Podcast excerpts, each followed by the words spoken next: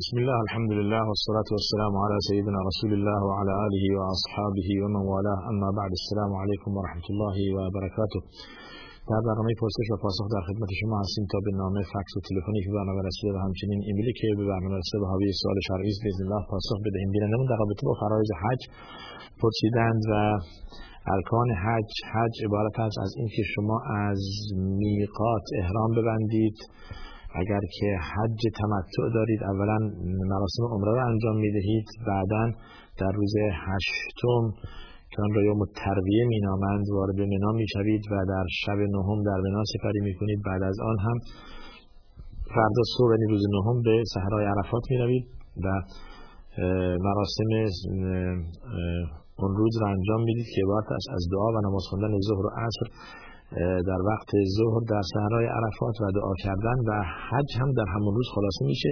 شب برمیگردید در مزدلفه و نماز مغرب و اشاره را قصر جمع می‌خونید و بعد از اون هم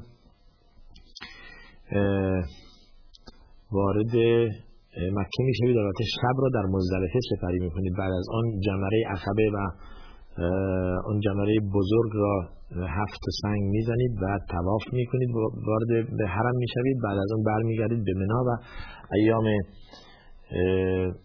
دهم یازدهم و دوازدهم را در منا سپری می‌کنید که هر روز بعد از زوال آفتاب باید جمره سگانه را رمی کنید کوچک و وسط و بزرگ هر کدوم هفت سنگ. و زبر هم اگر که حجتون تمتع هستش از روز دهم شروع میشه وقت زبر تا روز سیزدهم یعنی حیوانی را سر می‌برید و اگر حجتون افراد بدون عمره یعنی بدون تمتع بدون تمتع ذبحی بر شما نیست.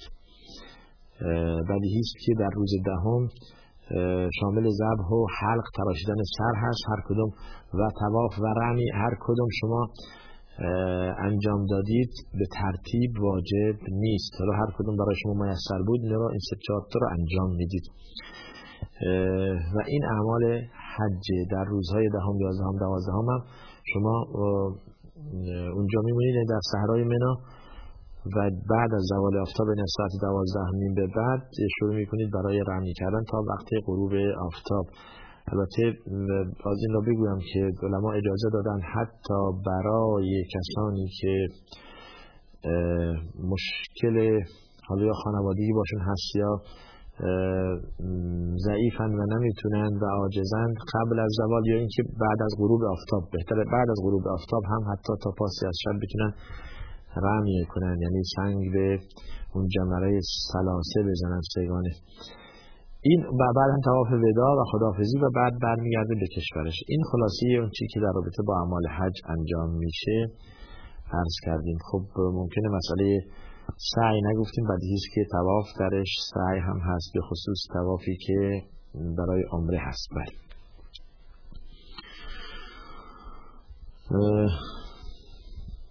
گفتید آیا در جای هست که بیش از چهار زن می‌توان اختیار کرد؟ خیلی قبل از اسلام بله حد حدودی برای اختیار زن نبود. یک نفر ده بیس سی زن داشت و محدودیتی نبود برای این. و به زن هیچ حقی نمی‌دادند.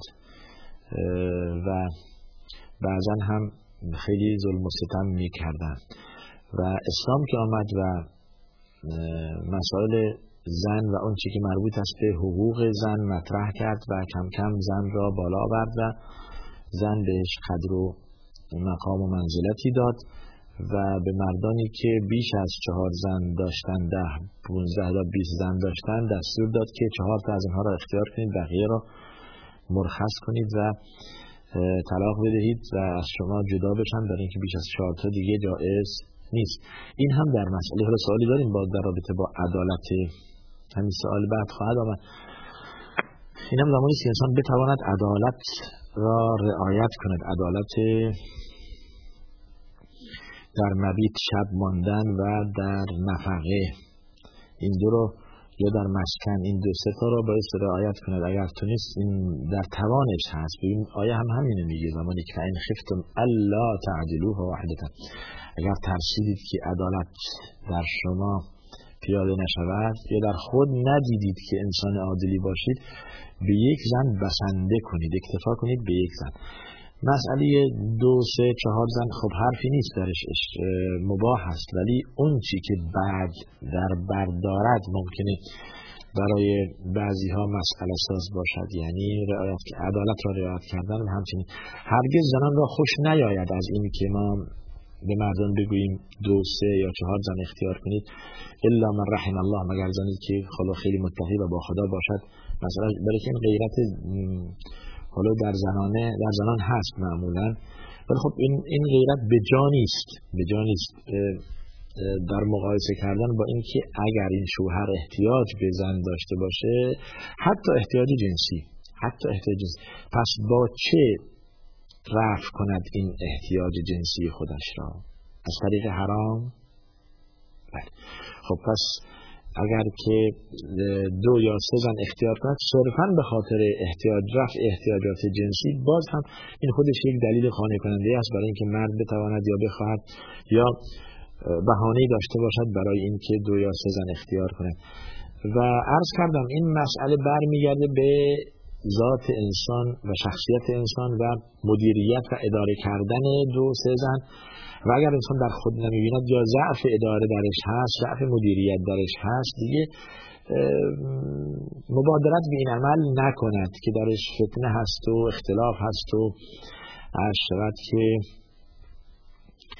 مشاق. یا وقت ندارد. ممکنه یه نفر خیلی مشغوله. یه نفر اصلا وقت به یک زن رسیدن هم ندارد.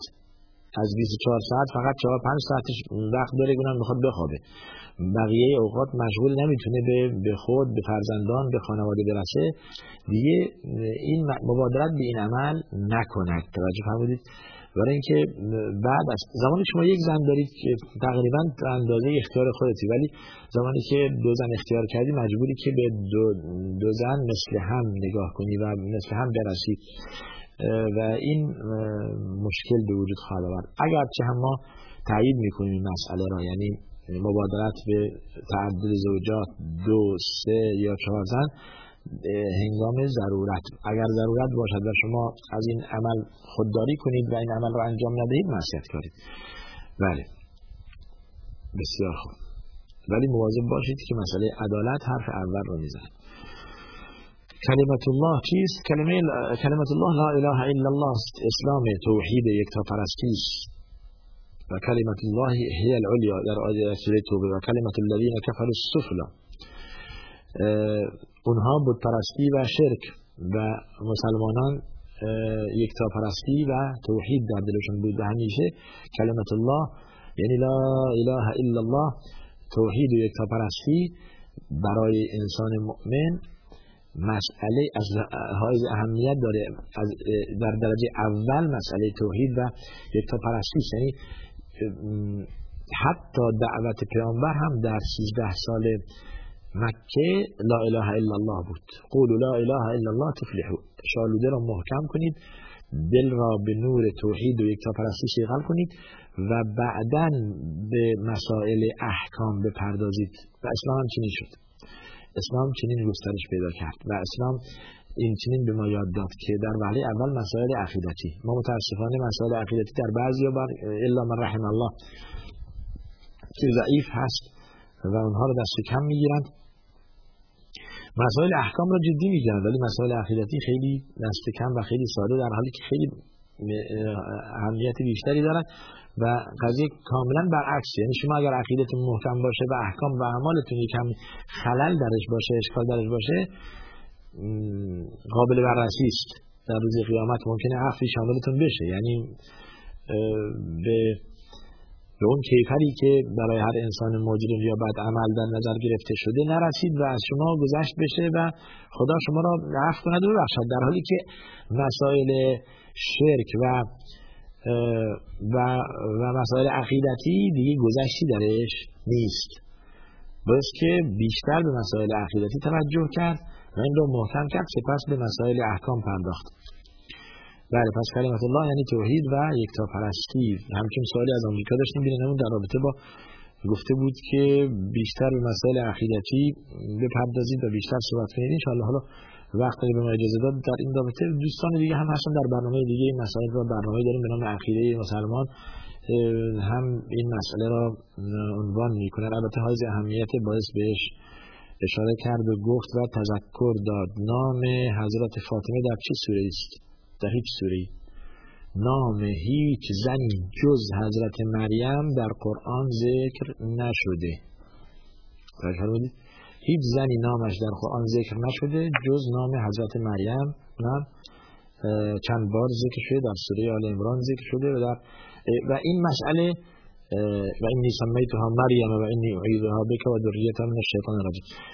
زمانی که وضع حمل کردن مادر مریم نظر کردن که اگه پسر باشه خب برای کلیسا باشه یا برای در خدمت معبدگاه در همون محل عبادت خودشون باشه که ناگهان دختر بود و فرمودن که حالا که دختر شده هم و اینی سمیتها مریم و اینی اعیدها بک و ذریتها من الشیطان الرجیم خودش و ذریت رو پناه می‌برم یا به تو پناه میآورند ایشون از شیطان رجیم.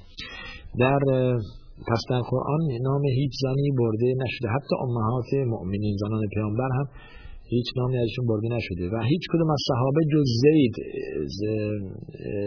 نامشون برده نشده. فلما قضا زید منها و فقط این که پسر خانده پیامبر بود در سوره بازم در سوره احزاب هستش. برای این در سوره احزاب هست. بله. و نام بقیه پیامبران 25 پیامبر و از جمله و در رأس اینها حضرت محمد صلی الله علیه وسلم قرار گرفته که نامشون در قرآن برده شده است.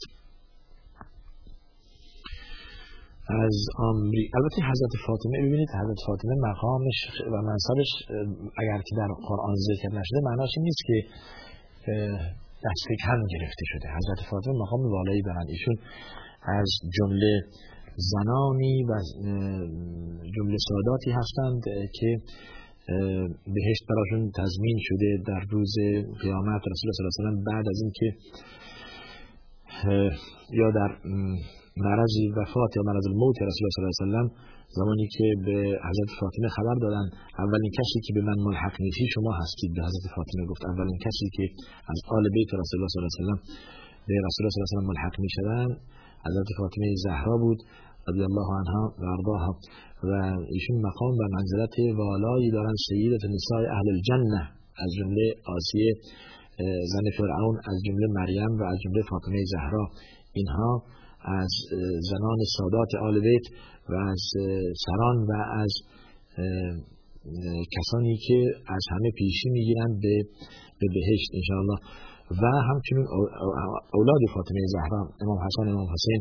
و حضرت زینب و حضرت ام کلثوم هم مقام و منزلتی والایی داشتن. همچنین ذریتی نوه حضرت زهرا و ذریه این بزرگوار که جزء آل بیت رسول الله صلی الله علیه وسلم هستند همراه با ائمه و خلفا و صحابه رسول الله صلی الله علیه وسلم هستند بسیار خوب. از آمریکا بیرنم زنگ زن در رابطه با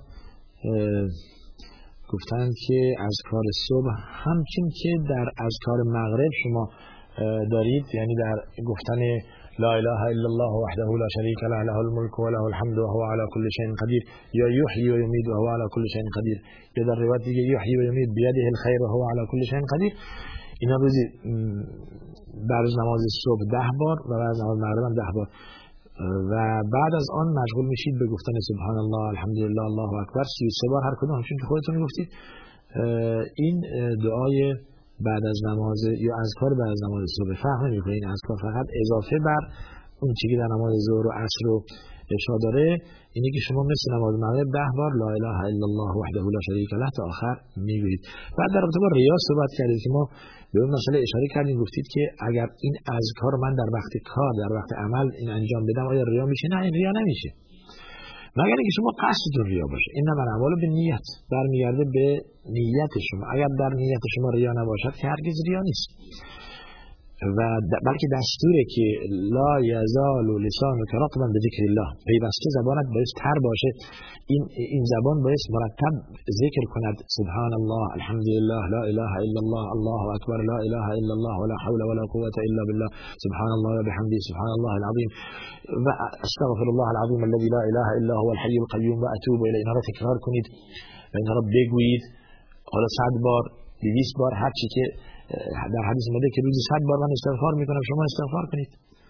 بیش از 100 بار من استغفار می‌کنم رسول الله میفرماید. شما استغفار پس استغفار کردن در حقیقت روزی را بیشتر می‌کند عمر را طولانی تر میگرداند و و انسان را با برکت می‌کند. همچون که در آیه و در در حدیث در آیه سوره هود در آیه سوره نوح ثم انی بله. أسررت لهم مثل فقلت استغفروا ربكم إنه كان غفارا. يرسل السماء عليكم مدرارا ويمددكم بأموال وبنين ويجعل لكم جنات ويجعل لكم أنهارا. علماء فرمان که نتیجه استغفار این که إنسان روزیش بیشتر شود و عمرش تر شود. این بله.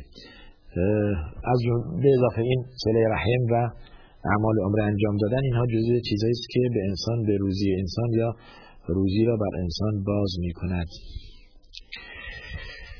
بله پس گفتیم که سنت نماز ظهر گفته در هنگام کار نه ریا نیست. ببینید شما همیشه مسائل ریا را شما مربوط کنید به نیت. اگر در نیت شما ریا نیست ریا نخواهد بود. این وسوسه شیطانی است. اون یک مسئله هم عرض کردم خدمت شما. بعضی وقت میشه که شیطان به شما وسوسه می‌کنه. بدون اینکه آقا شما نماز سنت خوندید پشت سرتون نگاه می‌کنه و این مسئله ریا میشه و عملتون باطل میشه نماز سنت نخونید. اگر گفتید لا اله الا الله یا استغفر الله یا سبحان الله بگویید ریا میشه و اینا میشن و میگن که شما انسان این وسوسه شیطانی است. شما با این وسوسه مبارزه کنید. هرگز ریا نمی شود تا زمانی که شما منعقد نیت در دلتون باشه. آقا من می‌گویم لا اله الا تا دیگری بشنم بگوید انسان خیلی موحد و خیلی خوبیه. این میشه ریا. و وانگهی در مسائل اون چیزی که واجب هستن بارها ما به مسئله اشاره کردیم. اون چیزی که واجبه ریا درش وارد نمیشه. یعنی نمی‌توان گفت که نماز صبح شما برید بخونید یا نماز ظهر یا عصر که واجب شماست بعد دیگه ریاست نه. بلکه شیطان به شما وسوسه می‌کنه تا این نمازها رو شما ترک کنید که سر وقت نخوانید و به بهانه اینکه ریاست نه. ریا در اینها داخل نمیشه. عرض کردیم ریا در چیزی که تو هم با نیت باشد و در آن و شما عمدن می‌خواهید به دیگران بنمایانید که این عبادت رو انجام می‌دهید. در غیر این صورت ریا نیست بلکه یک نوع وسوسه شیطانی است. گفته در هنگام دعا کردن باید دستها رو بلند کرد. در وقت کار نمی‌توانم من دست رو بلند کنم. نه.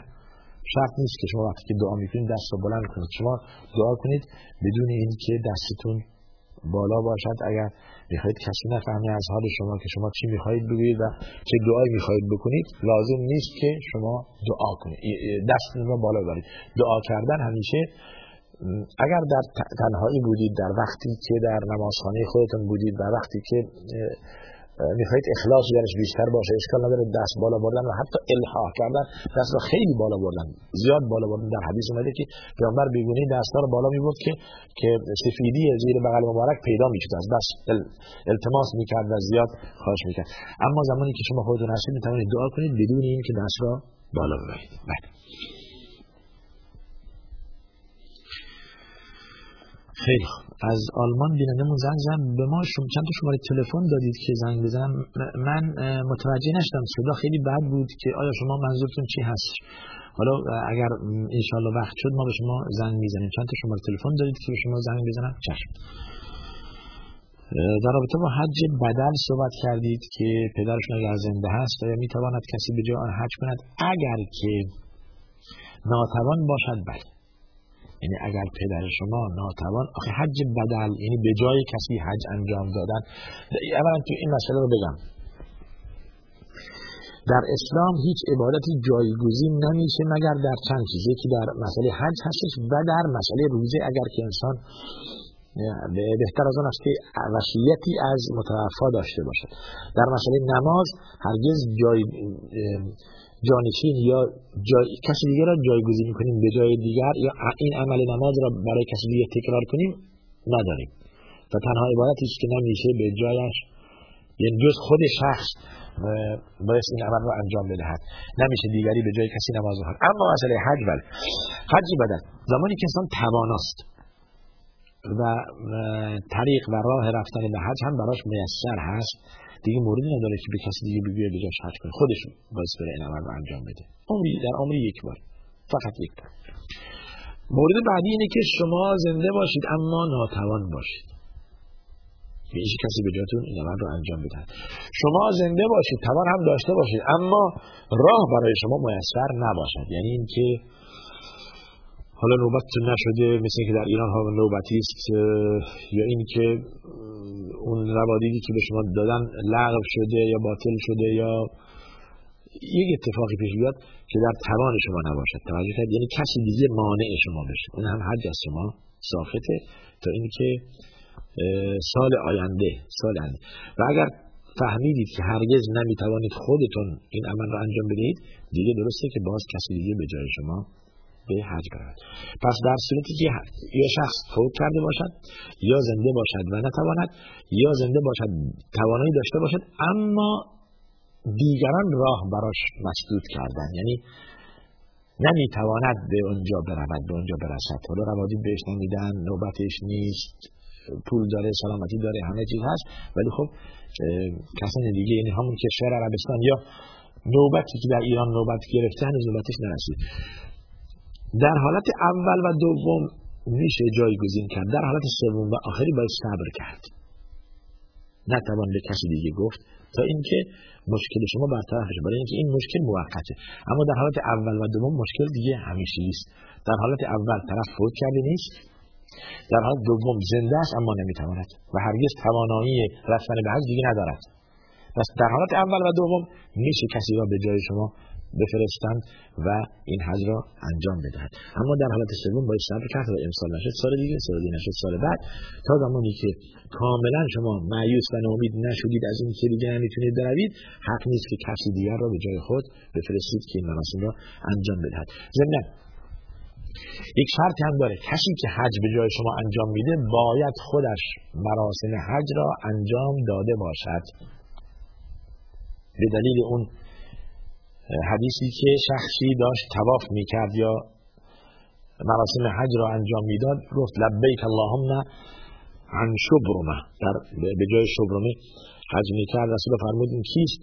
در روایت اومده اخلی او ابلی پدر, پدر بوده پدرم بوده یا برادرم بوده فوت کرده و حج نکرده فرمود خودت انجام دادی؟ گفت نه تا حالا انجام ندادم. فرمود پس اول خودت انجام بده اول این مراسم را خود انجام بده بعد سال بعد پدر یا برادرت.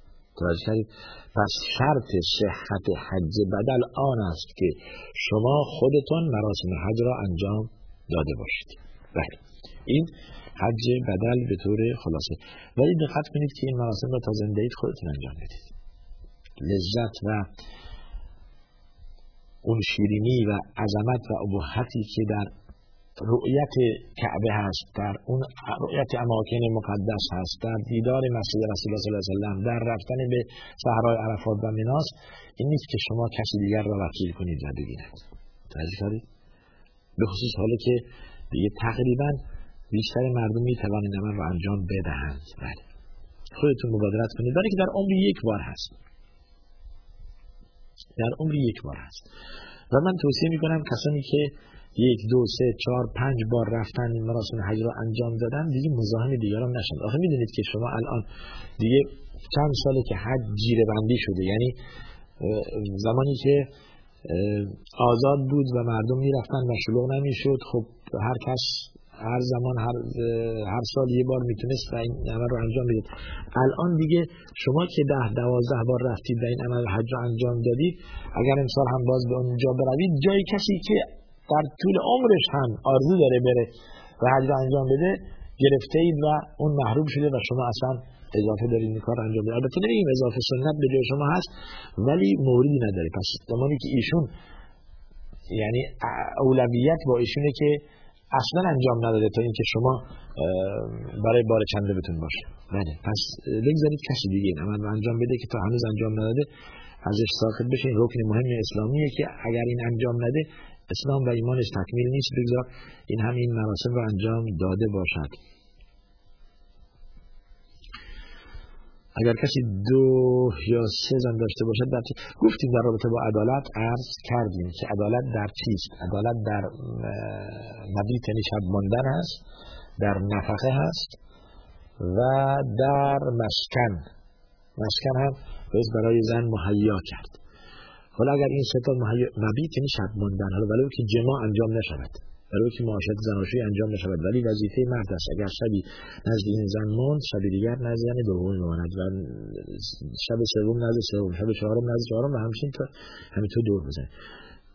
اگر چه مرز کردیم که علاقه زناشویی نباشه اگر در این در این مسئله عدالتی در خود ندید دیگه اختیار نکند دو یا سه زن. بله.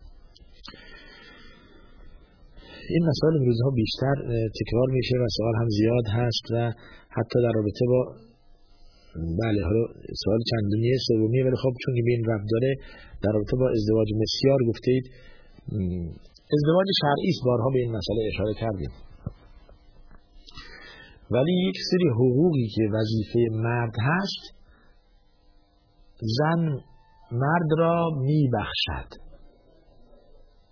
زن مرد را میبخشد. یعنی چی؟ یعنی همین مسئله که الان عرض کردیم مبیت شب ماندن نفقه و مسکن. این سه را معاف می کند مرد را از این سه چیز معاف می کند برای همین بهش گفتن زواج مسیار از کلمه یسر و آسانی اومده. یعنی اگر واجب شماست که شب بیایید نزد من شب نیایید روز بیایید. هفته یک بار بیایید.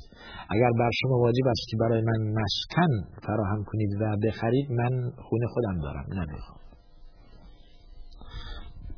اگر بر شما واجب است که نفقه به من بدید نفقه نمی‌خوام من خودم پول دارم. اون سه چیزی که بر مرد واجب است زن از مرد مطالبه نمی کند و الا که در بستن عقد که در ازدواج دو شاهد لازم است و ولی و تعیین مهریه در اون هم هست. ازدواج ازدواج رسمی و صحیح و عادی است. اما پسوند مسیا که برش گذاشتن برای آسانی و یسری که شامل حال مرد میشه. توجه کردید زن می‌خواد بر خود ستر کند. می‌خواد شوهری داشته باشد از حلال. خیلی خب شوهر که نمی‌تواند به این مسائلی که واجب است برش یعنی شب موندن و نفقه و مسکن ازش معاف گذشت می‌کنه میگه من نمی‌خوام. هیچ از شما فقط شوهر من باشه هیچ نمی‌خوام. زن این به مرد میگه. توجه کردید؟ و این از شرعی اشکالی نداره. اشکالی ندارد. پس عقد با دو شاهد بسته شده. با بودن ولی و دختر و پدر یا ولی دختر و تعیین مهریه. مهریه بوده و نام برده شده و عقد شرعی است و بسته شده. پس بنابراین اسمش حالا اگر فرقه ولی در مسما در عمل همان ازدواج دائم و رسمی برخلاف مسئله شیره خب در نظر اهل سنت شیره حرام است. که ازدواج موقت پایبند به هیچی نیست و مسئله ارث و میراث و اینها درش مطرح نیست و این از نظر اهل سنت چیز حرام نیست و توهین در حق زن در حقیقت. ولی الان در رابطه با به زن عرض کردیم که اسلام اومده و به زن اهمیت داده و به زن ارج نهاده و به زن احترام کرده و حق زن را بهش داده. و ما بخوایم به این چنین زن را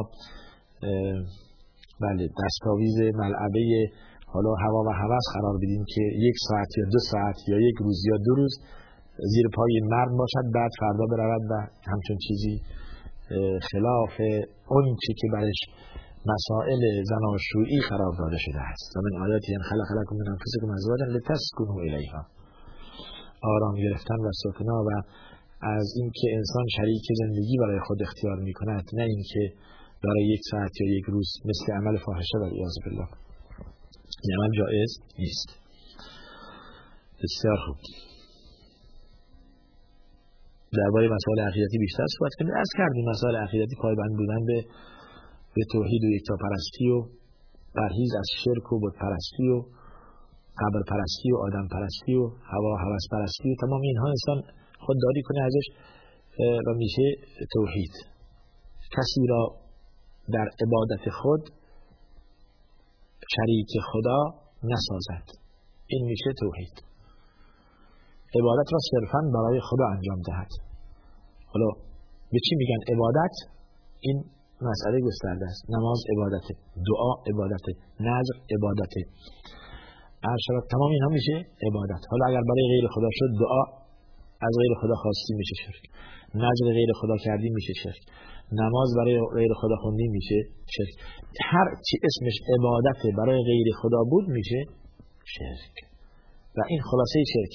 حالا شرک اصغر و اکبر و اینها تقسیمش ولی اون چی که برای غیر خدا باشد میشه شرک.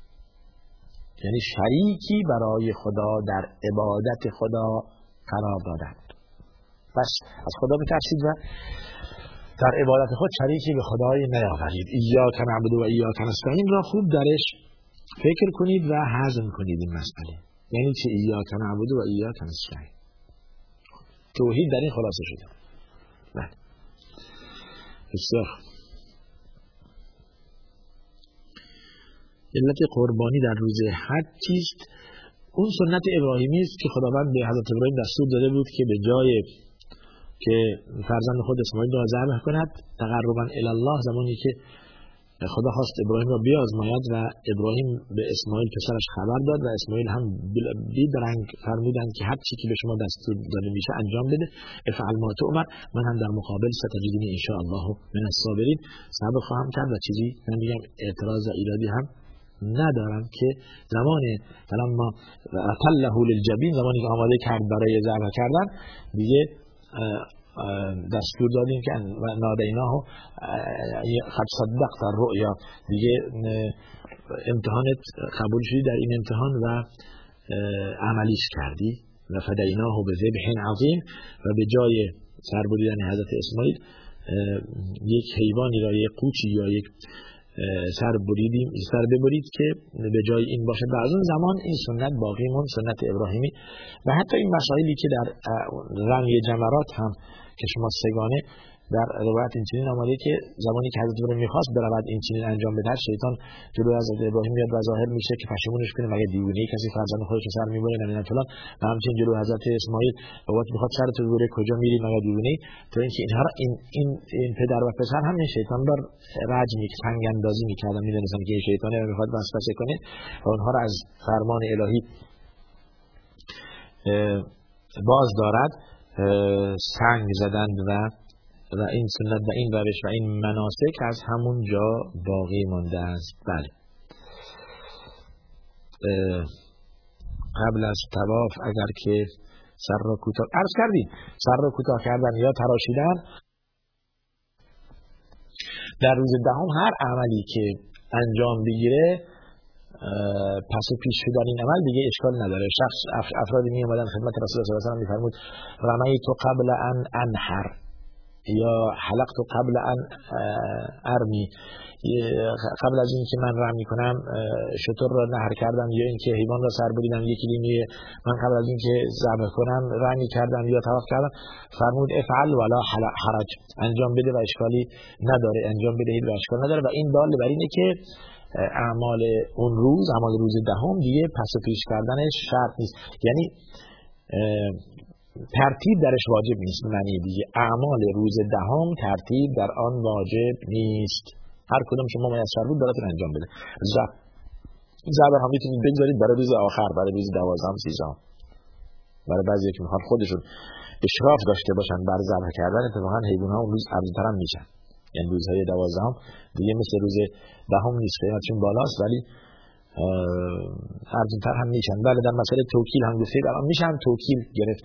میشه کسی را وکیل کرد یا پول داد؟ به حالا بانک یا یک مؤسسه است که شما به جای ما ذبح کنید و به جای ما شما نهر کنید. بله. بسیار خوب. اعمال روز از اول روز زیهجه تا روز نهم. اینهایی که چه کسانی که در آنجا هستن و چه خصوصا کسانی که در اینجا هستن در در در یعنی در مشاعر مقدس نیستند روزهای مبارکی است که خداوند قسم خورده برش شبهای دهگانه فجر. اون که شما در رابطه اف شنیدید فجر و لیال عشر یعنی این همین روزهای روز روزهای زیهجه از اول زیهجه تا روز دهم.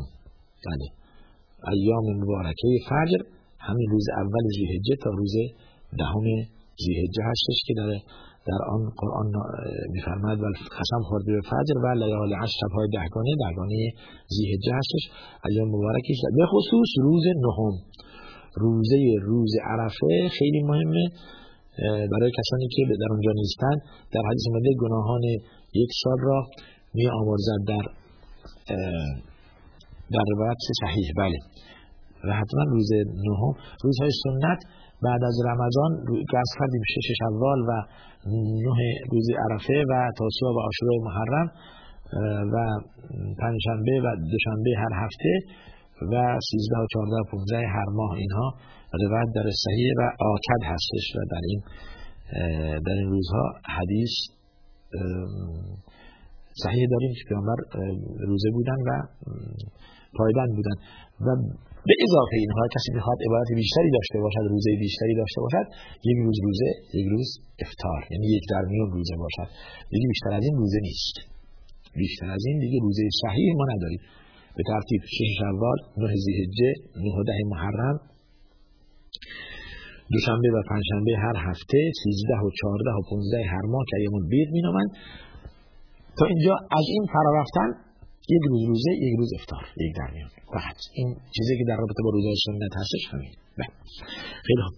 وقت تمام هستش. انشاءالله که طاعت و عبادت همگان مورد درگاه خدا قرار بگیرد. نهایتا آدرس برنامه ما تلویزیون شارجه صندوق پستی 111 فکس 566 99 99 و تلفن پیامگیر ما 20 971 6 50 11 235 و ایمیل ما هم که امروز نتونستیم بهش جواب بدیم چیزی ازش دریافت کنیم. pp at ای هستش. تا دیگر دیگر شما را به خدا میسپارم و آخر دعوانا ان الحمدلله رب العالمین و صلی الله وسلم علی سیدنا محمد و علی آله و صحبه اجمعین.